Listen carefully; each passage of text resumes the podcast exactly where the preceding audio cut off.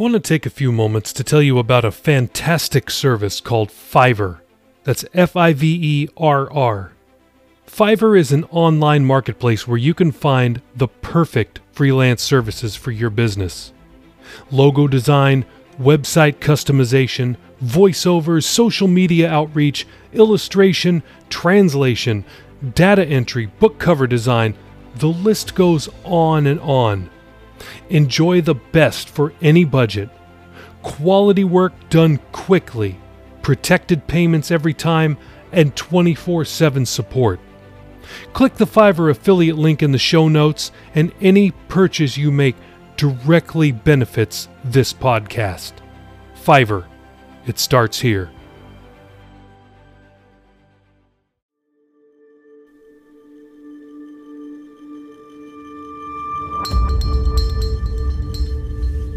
By the Fire Podcast presents The Heart Speaks.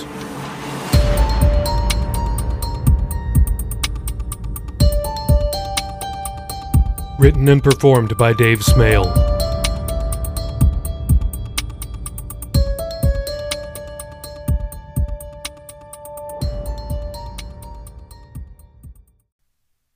Chapter 36 He did what?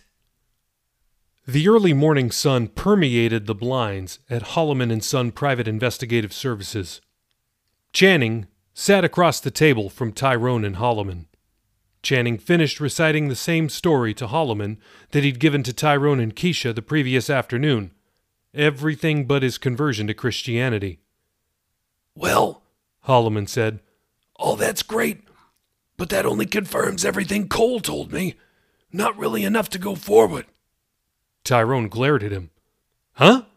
Yes, it is, How do you figure? asked Holloman. Don't you see? Tyrone asked. Stunned, Holloman wasn't understanding. See what? The PI asked. Bolian and Vale took a bribe from Thompson to get a heart for Skylar. So right there, that's an illegal operation, I agree, said Holloman. but that's a separate case, and I haven't been hired to investigate that.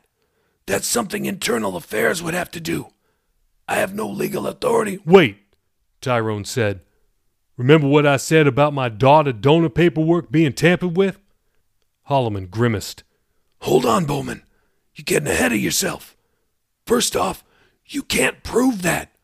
You told me yourself you couldn't remember whether you checked the block on that paper. Second, you're suggesting what? That Dr. Bolian may have taken your daughter's heart? That would mean he himself processed her body for the autopsy, not one of his lackeys. That's just a little hard to believe. I remember him. He's too high on himself to do something like that. He doesn't get down in the trenches anymore. Probably hasn't in years. I don't buy it, and I doubt a jury would either. He could have had one of his juniors do it, Tyrone fumed, long as the paperwork said they could. Yeah, paperwork you signed. Holloman retorted. Paperwork I'm pretty sure was forged, Tyrone corrected. See? Pretty sure. Which means you can't prove it. The PI replied. Maybe not, but wait, man, wait. The funeral home. Remember? I told you. They said my daughter body showed up missing at least one organ. Holloman nodded. But still, you could have okayed it. Plus, they couldn't tell you which organ. You'd have to have her body exhumed. Are you prepared to do that? Tyrone pounded his leg with a fist, grunting in frustration. Listen, Holloman said. I'm just being real with you. I know you're sure what happened, but without something rock solid, I can't do anything else.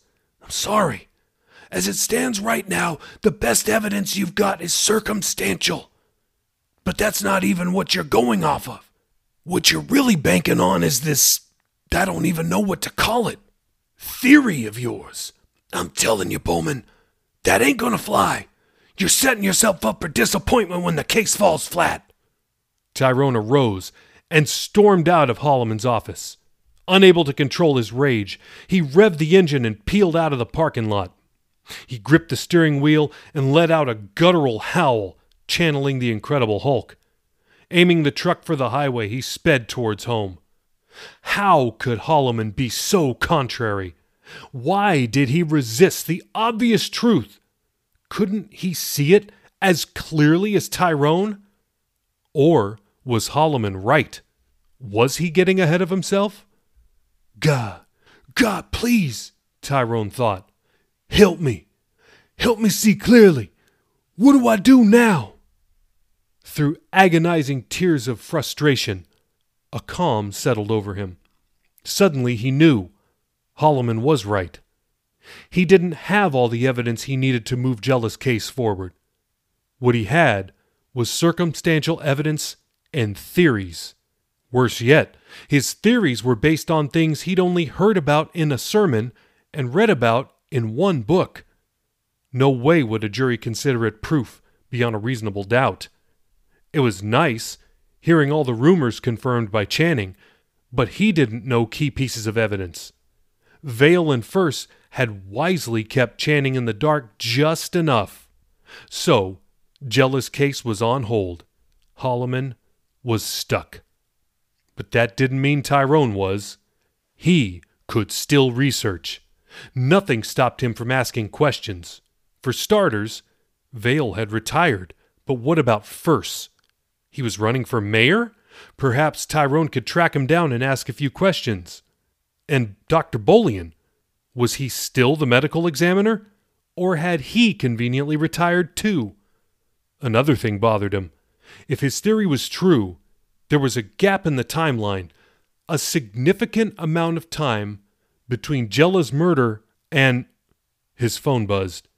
Holloman. A pang of guilt rushed through him. Hey, Tyrone said.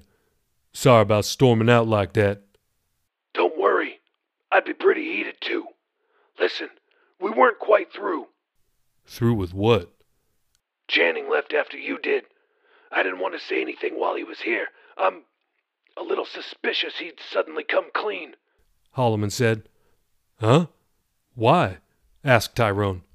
Because people don't just do that, especially people like him. He's got to be working some kind of angle, you know? What's in it for him?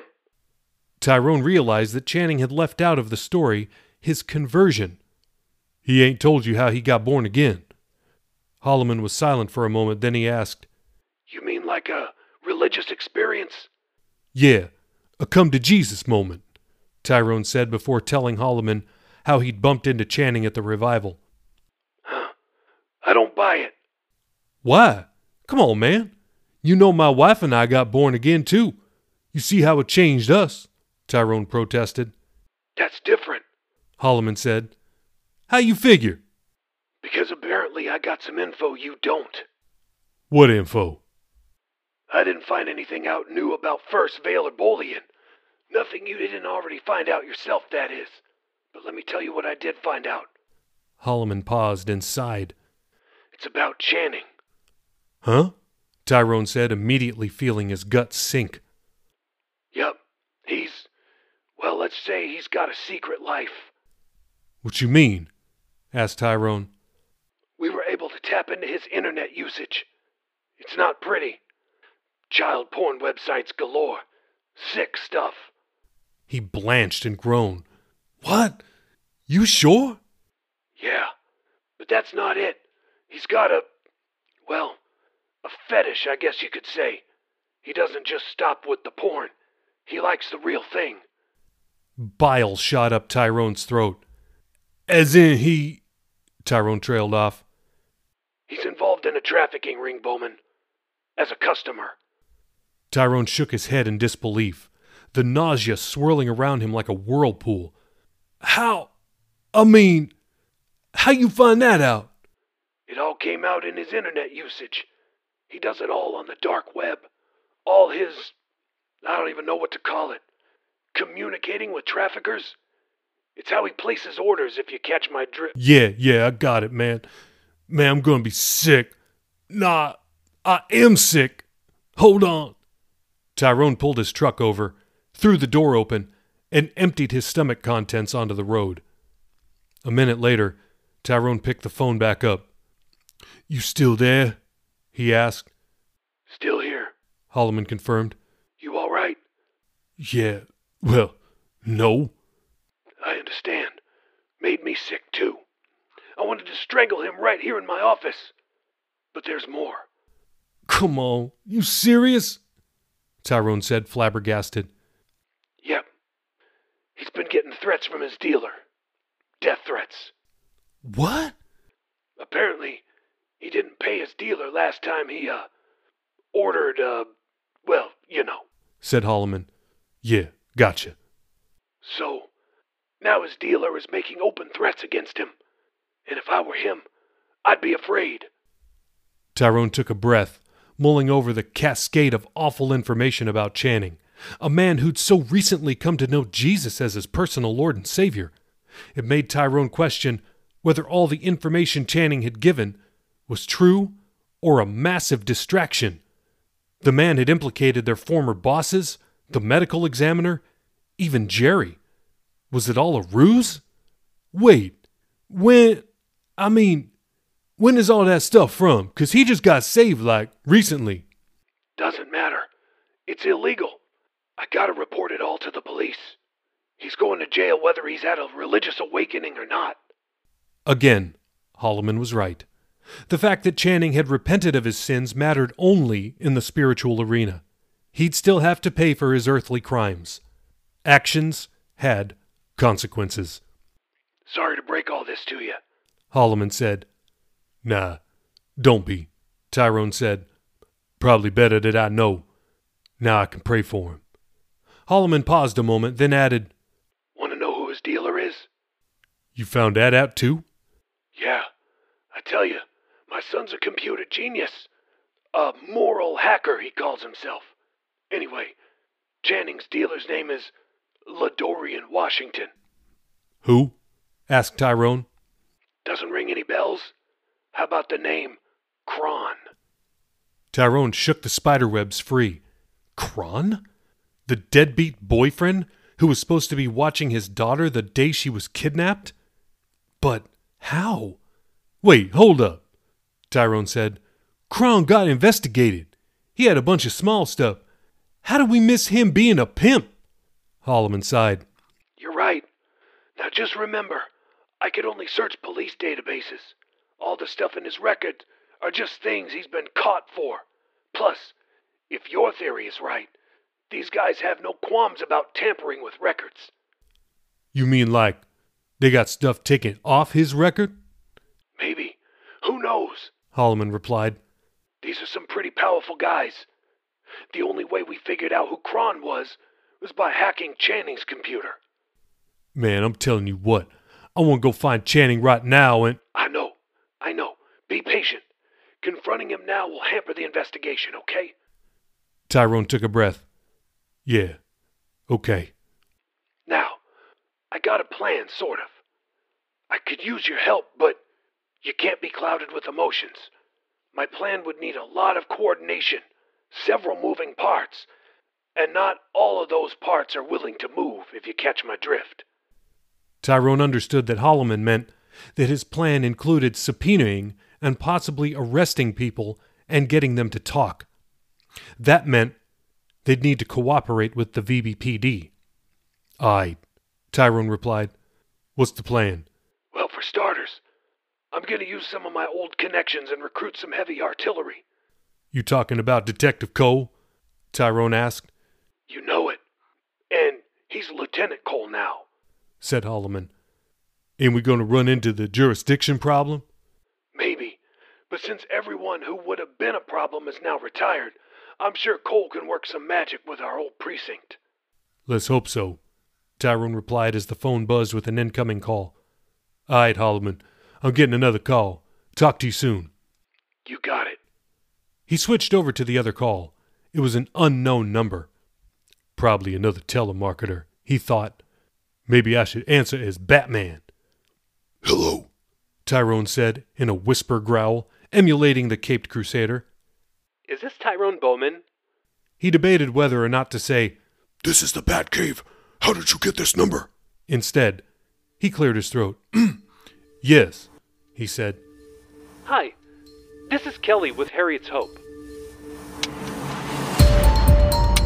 Thanks for listening to The Heart Speaks. If you enjoyed this episode, please feel free to leave me a five star review on Apple Podcasts or Spotify. I'll be back next week with another chapter. Until then, God bless and thank you.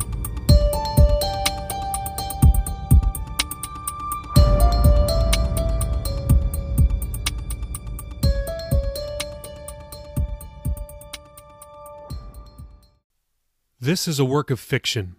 Names, characters, businesses, places, events, and incidents are either the products of the author's imagination or used in a fictitious manner. Any resemblance to actual persons, living or dead, or actual events is purely coincidental.